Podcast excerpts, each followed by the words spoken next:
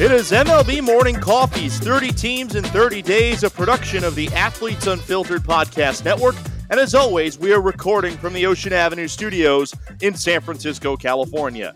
Yesterday, we were in Boston, Massachusetts, previewing the Boston Red Sox. Today, we head back to the Midwest to the city of St. Louis, where we're talking St. Louis Cardinal baseball. And joining me to do so, he is the host of the Locked On Cardinals podcast. It is Lucas Smith. Lucas, thank you for joining us out here on an early morning on the West Coast. Good morning to you in Columbia, Missouri. Thank you. Good morning to you as well. Happy to be here. Like I said, I'm always happy to talk Cardinal baseball. So there's there's not a t- day and time or night that I won't do this. So I appreciate you reaching out. Should be a fun time. The NL Central to me is probably one of the most ambiguous divisions entering this year, and that's with the Arenado trade aside, because the Brewers got worse, in my opinion, although now with Jackie Bradley Jr., they may have gotten better. The Reds, I thought, had the most talent on paper, but they didn't do anything to get better. They got worse by letting Trevor Bauer walk. And the Cubs are in this weird state of we don't want to spend money, but then we'll spend money on other people. And then there's the Cardinals, who are just the same team that they were last year but they go out and they get Nolan Arenado. Do you think that the Cardinals are head and above the best team in the NL Central?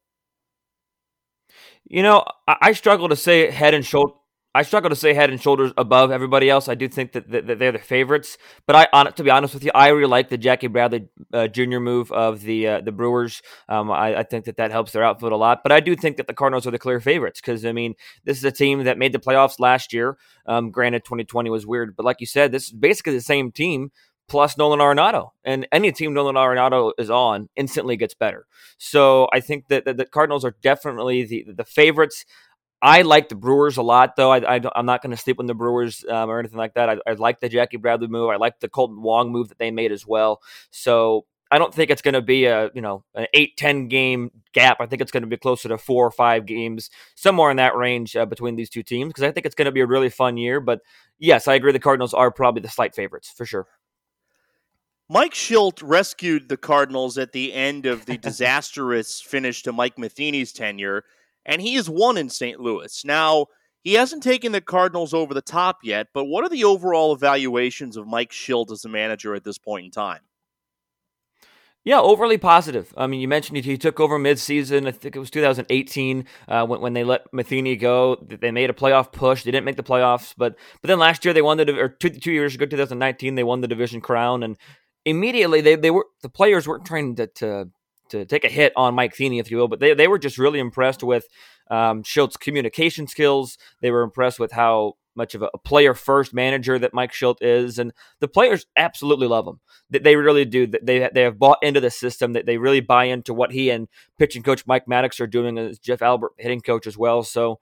Yeah, I mean, he, they took him to the NLCS and got swept last year, so there's definitely room for improvement. Not saying that, but uh, not saying there's not room for improvement, but the, the players absolutely love Mike Shildt, and I think he's going to be the manager for some time.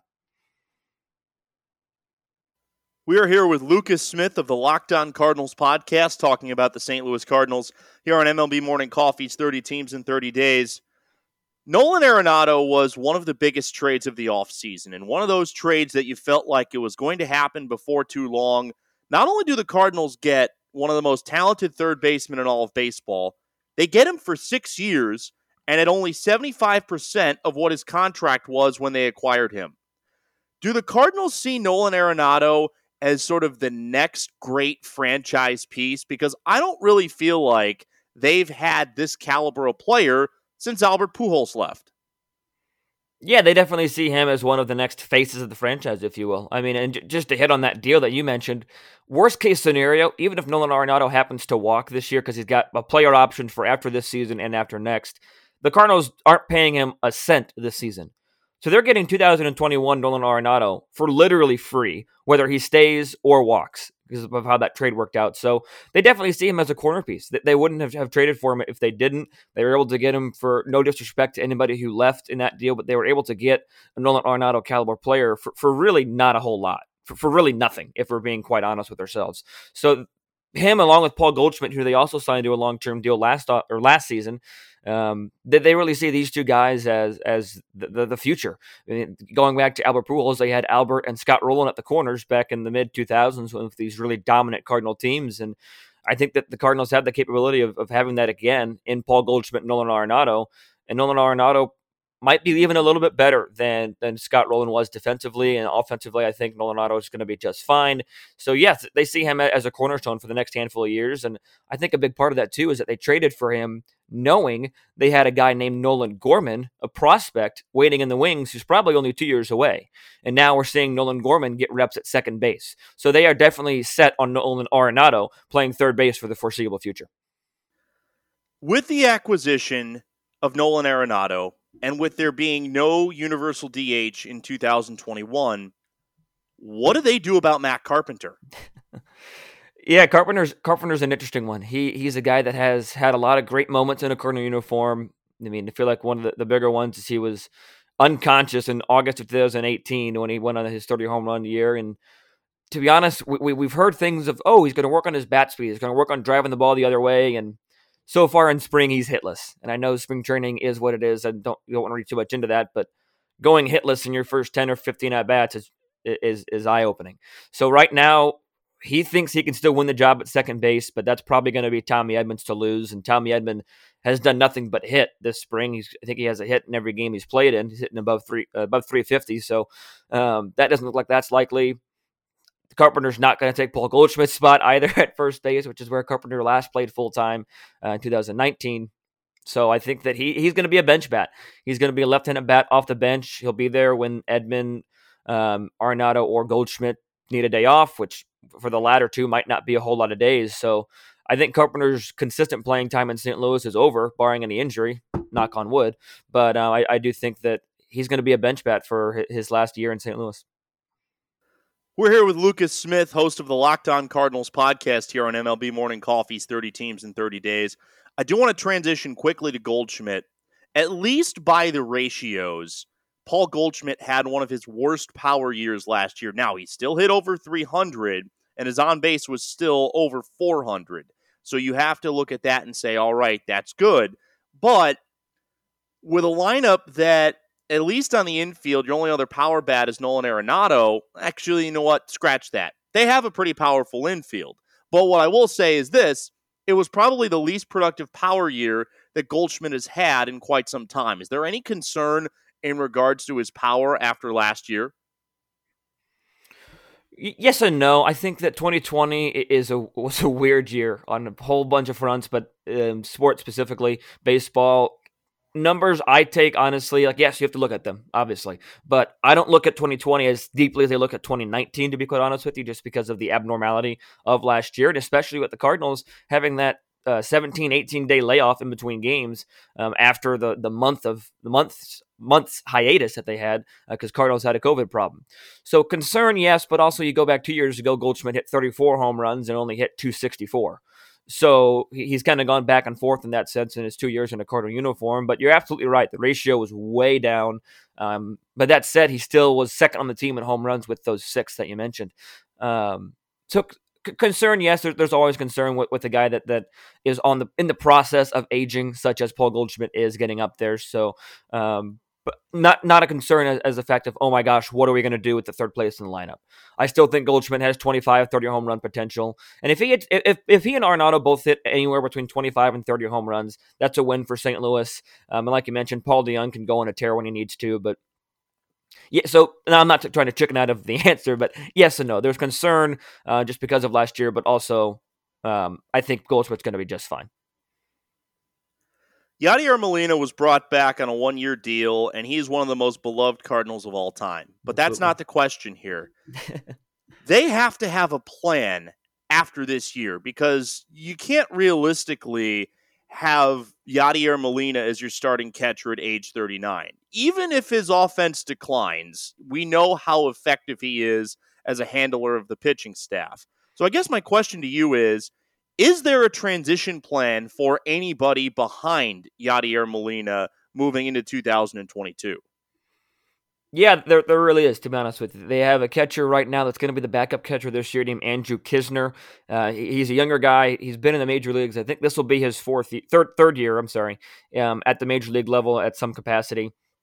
And he's good. The Cardinals have, have always never really had to think about who's going to be the next guy, and they're starting to think about that now. But with Knizner they to my estimation, he's going to be the catcher for next year, maybe even 2023. But they have a 20 year old prospect right now that they're really high on, named Ivan Herrera.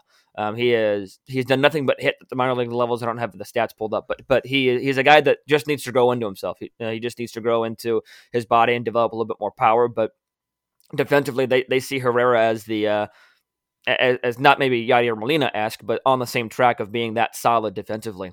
Um, so, so my estimation would be Yadi finishes out this year, probably retires at the end of this year, for being honest with ourselves.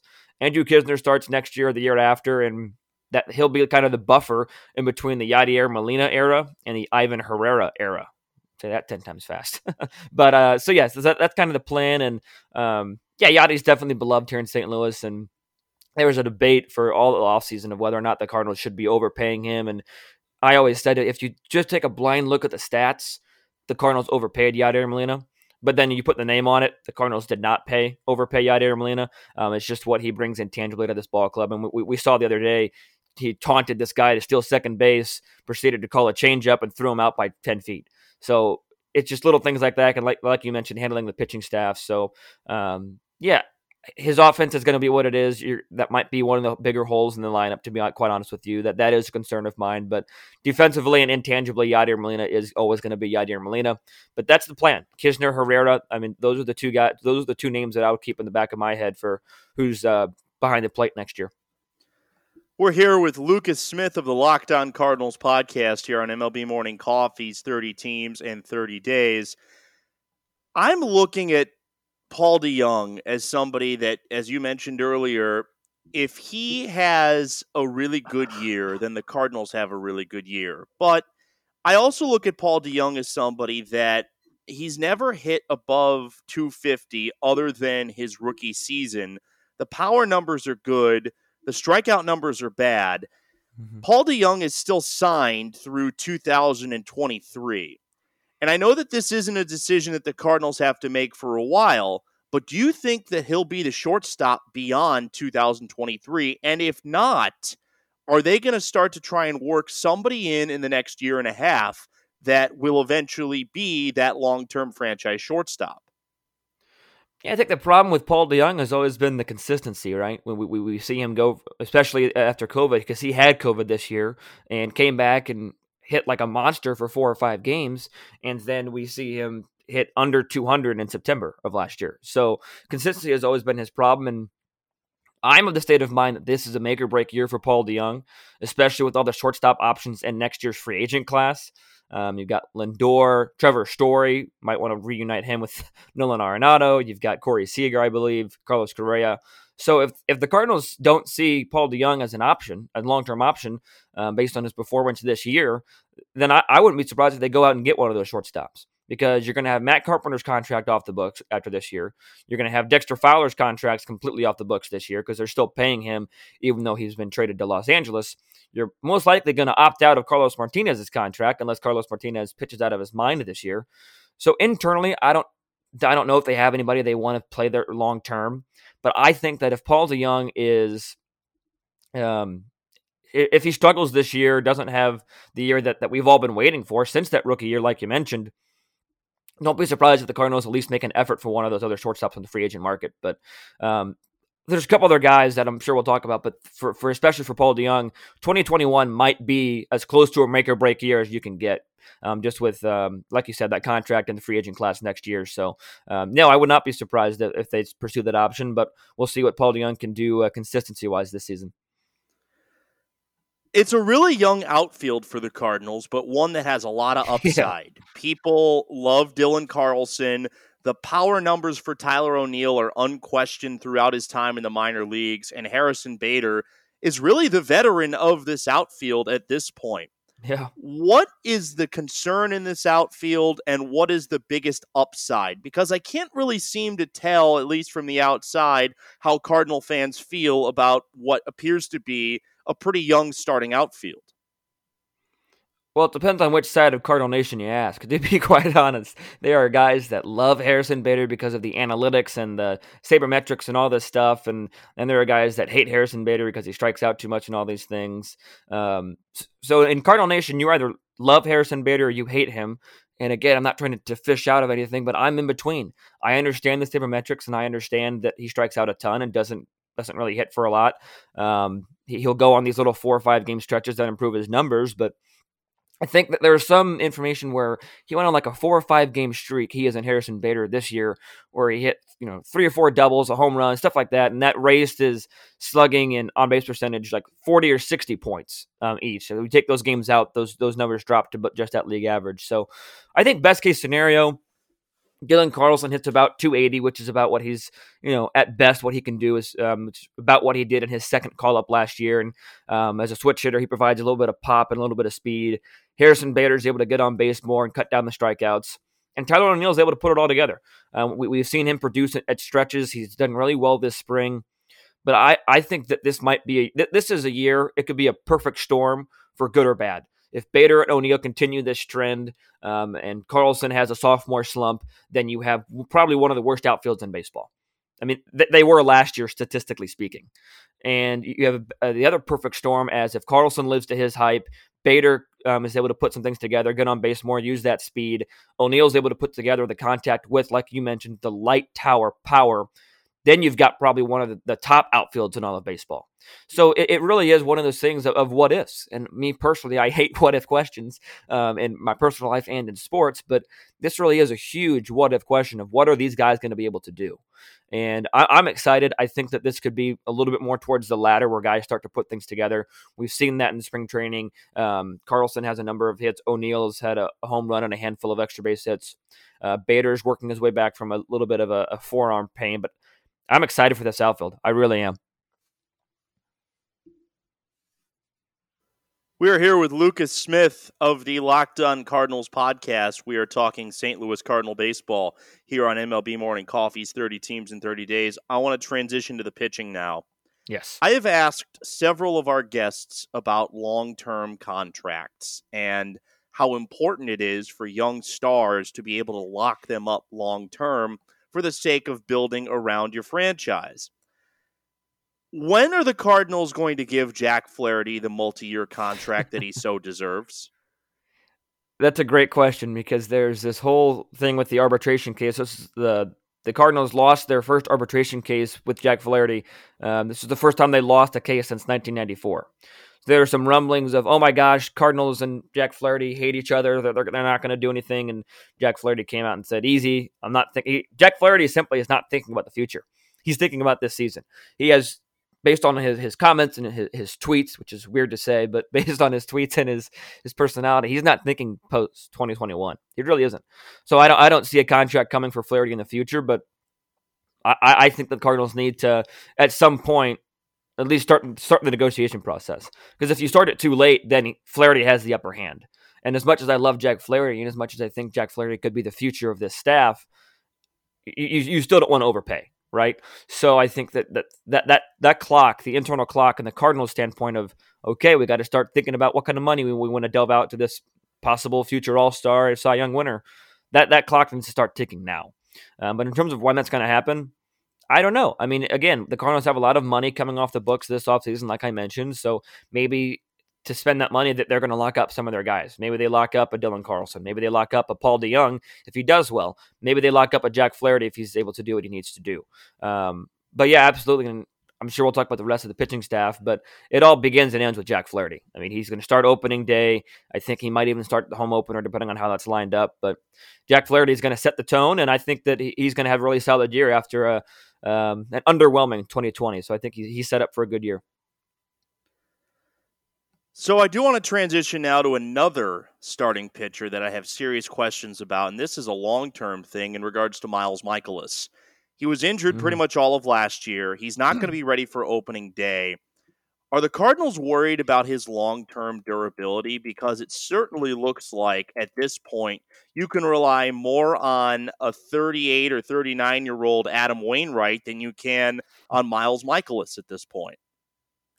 Yeah, Wainwright has certainly impressed in 2021 spring training. He struck out five and three innings the other day. But uh, actually, it's, it's funny you mention that because this morning um, there, there were some uh, scans or tests that was performed performed on Mikolas's elbow because his, his bullpen sessions have been continued to, to be pushed back right? Because of this this uh, this injury, this nagging concern, and you know publicly the Cardinals are saying that that, that there there is no concern. Like they're, they're just being cautious. They're just they're just waiting it out. But at some point, you do have to wonder what is his durability. I mean, uh, and I, like I said, publicly there's no huge concern on the Cardinals from a point standpoint. They're they're saying might not be opening day, but he's going to be ready this year. He's not going to sit out this year, um, is what the, the, what the reports are saying. But I'm starting to get to that point with with you of like, what what are we going to get from Mikolas? Because in 2018 he, um, you know, 18 wins, ERA under three, all these great numbers.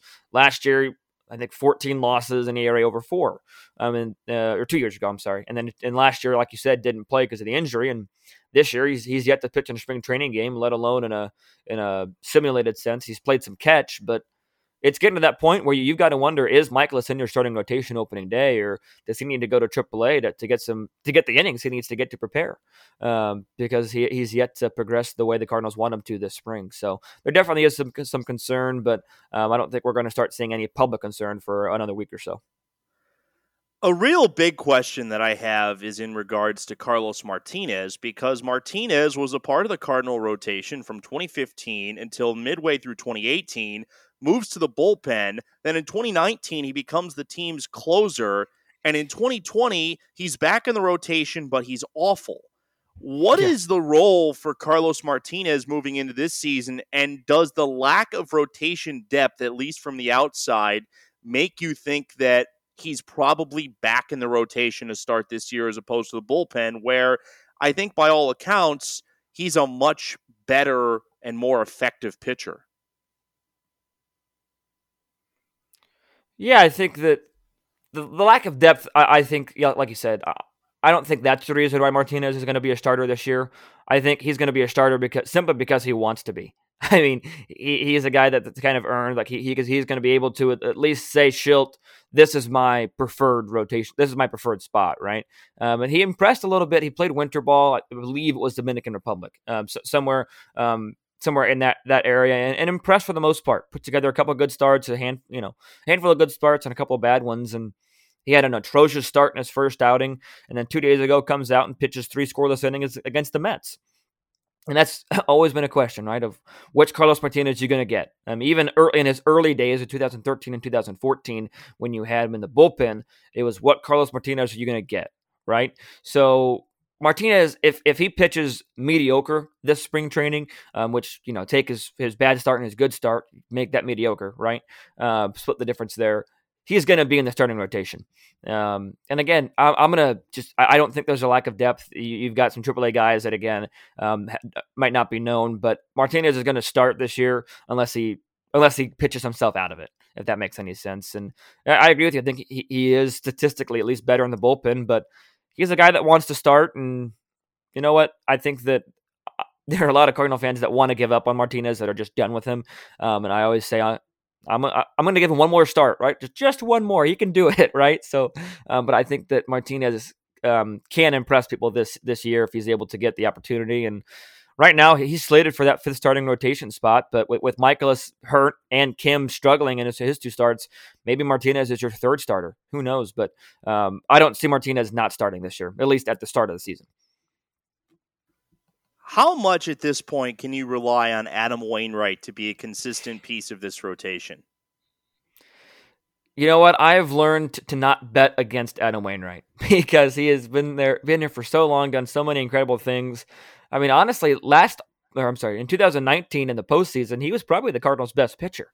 Pitched really well in Game Three against Atlanta and the NLDS, and pitched really well in two outings against Washington. He, he came back in relief in Game Four because um, they didn't know if that was going to be his last outing or not. But yeah, I, have simply learned to not bet against Adam Wainwright. There is a question. Yes, he's going to have his bad starts. He, he's going to have his blow up starts. He's sort of not. I'm not trying to say Mark Wainwright's going to go out and win the Cy Young this year, but in terms of reliability on the long in the long run, on the whole of this season, um, I, I, I, trust Adam Wainwright. I think he's, he's able to turn it on when he needs to, whether it be a big start on, a slump, whether it be in a postseason start. He did this multiple times last year um, against the Chicago White Sox in the first game in 17 days.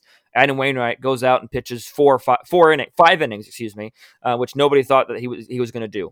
The Cardinals were on a three game losing streak last year against Cleveland. Comes out and pitches a complete game shutout or at least a complete game. So he can turn it on when he needs to. And this might just be my cardinal bias, but I'm not betting against Adam Wainwright. I'll tell you that much.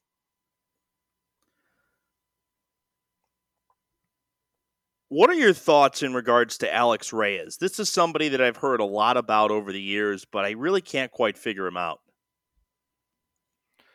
Yeah, Reyes is a guy that, that has electric stuff. He really does. He's he was the Cardinals' top prospect for a while.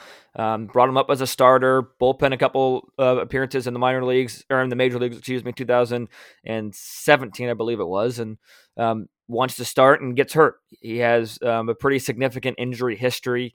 Um, so the Cardinals are working him back ever so slightly. He he's got electric. I can't say it any other way. He's got electric stuff. He's got a really good fastball, curveball, slider, and a changeup. Pretty basic mix, um, but the the stuff is there. The Cardinals have, have said that they're going to pretty much. I don't know. I don't know if it's a hard cap, but they're looking for 100 innings out of Alex Reyes this year, and that's going to be in kind of a, of a hybrid role, right? Because most relievers don't get that many, and most starters get more than that. So I'm not going to say he, he's going to start a lot, but if you have a starter blow up and you need somebody to eat innings, Alex Reyes is going to go out there and try. They're going to try and have him go three, four innings. It's going to be a hybrid role, um, and, and the goal. The Cardinals have said this is to set him up to work him back this year to be able to start next year. Uh, they don't want to rush him back to start this year, um, but that that is the long term goal for Alex Reyes. And if he's able to stay healthy, we've seen the results. He, he he's pitched very well this spring. I don't think he's given up an earned run yet.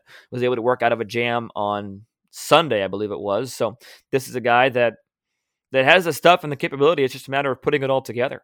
Um, and I, I, think that the, I'm really excited for for him in the back end of the bullpen, not closing necessarily, but he, he's somebody that, that can really get a lot of outs in the back end, and when needed, can go two, three, four innings um, to eat innings as well. So um, Alex Reyes, I think. I'm not trying to be too optimistic and blindly optimistic, but um, I, I think he's got some good things in store for 2021. We're here with Lucas Smith of the Locked On Cardinals podcast, previewing the 2021 St. Louis Cardinals. Andrew Miller, after a rough first season in St. Louis, had a great bounce back in 2020, although he only pitched in 13 innings. Is there hope that Andrew Miller is going to be the same guy that he was in Cleveland and New York? I don't think the hope is quite that high, uh, but but there is hope that he can look a little bit more like he did last year, right? Um, and he, he battled COVID this offseason. We learned that that's why he reported late to camp and had a rough outing, his first outing. But um, yeah, I, I, don't think that the hopes you know are quite that high in terms of he's not going to pitch like he did in the 2016 postseason, right? But but there but there are hopes that he can get outs and he can be an effective reliever um, and get both lefties and righties out. Um, because other than because um, Genesis Cabrera is going to be able to go lefty and righty, Tyler Webb's probably going to be only to go lefty, and Andrew Miller's a guy that can do both with that slider that he has. So, um, yeah, like I said, the hopes aren't quite that high, but there are hopes that he can pitch more like he did last year rather than 2019. Who is this team's closer? Closer right now is, is probably is going to start off as Giovanni Gallegos. Uh, he's been the closer for a handful of years. I think he's earned it. That said, Jordan Hicks is working his way back. And when you think of a closer, you think of Jordan Hicks's stuff. Electric fastball, wipeout slider. Um, you know, Hicks is known for, I think he touched 105 against Philadelphia a couple years ago. Um, but Hicks is a guy that um, probably not going to touch 100 anymore after coming back from Tommy John surgery um, and then opting out of last year due to, to health concerns and and things like that. But Giovanni Gallegos is going to start as the closer. Uh, he's been there for two uh, about a year now. Um, whenever Martinez wasn't the closer, 2019, it was Gallegos. So. Um, yeah, it'll be Gallegos, and then the Cardinals have options. They've got Reyes if they want. They're going to have Hicks if they want. Um, they're going to have Genesis Cabrera, who's an electric left-hander, if they want.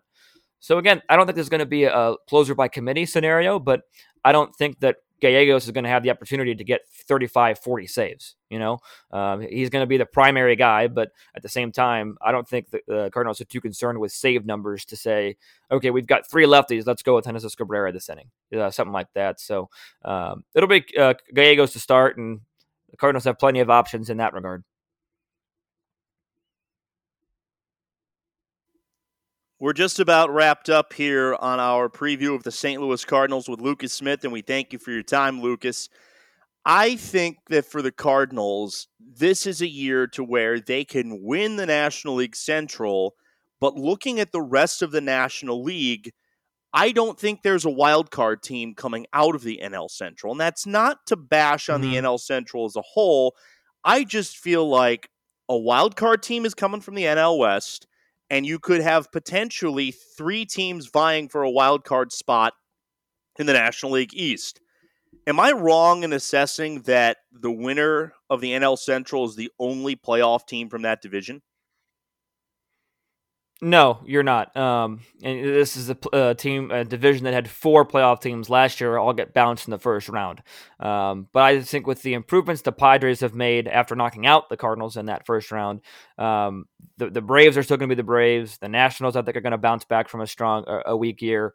Um, the, the Mets are the Mets, and who knows? Maybe even the Marlins get get get hot, and the NL East gets a little bit more compact. But who knows? But no, I think you're absolutely you're absolutely right. The Cardinals or whoever wins the NL Central, to be quite honest, not to to jinx anything too early, but um, the NL Central is barring anything crazy, is only going to have one representative in the postseason this year. And and like you said, that's not trying to bash against the NL Central, but it is you know, call a spade a spade, right? The, the NL Central is probably the weakest division there is, um, especially in the National League. You could argue the AL Central and the AL, but in the National League, even with the NL West having three weaker teams, the Padres and Dodgers carry that division. Um, so yeah, the, whoever wins the Central is probably going to um, be the lone representative this this postseason. Lucas, thank you so much for your time. Before I let you go, let everybody know where they can follow you and where they can follow your work.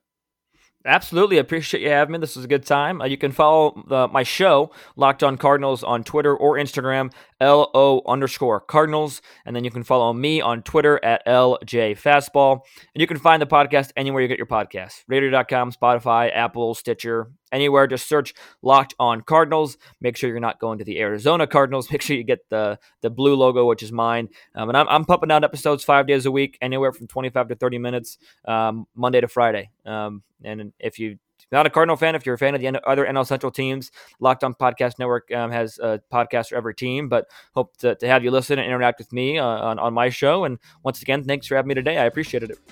Absolutely. That is Lucas Smith of the Locked On Cardinals podcast. Tomorrow, I don't know where we're going because I haven't booked a guest yet. But, anyways, thanks for listening to this edition of MLB Morning Coffee's 30 Teams in 30 Days. We will talk to you tomorrow, and if it's not with another guest, well, it looks like yours truly is just going to have to do one himself. Thanks, everybody.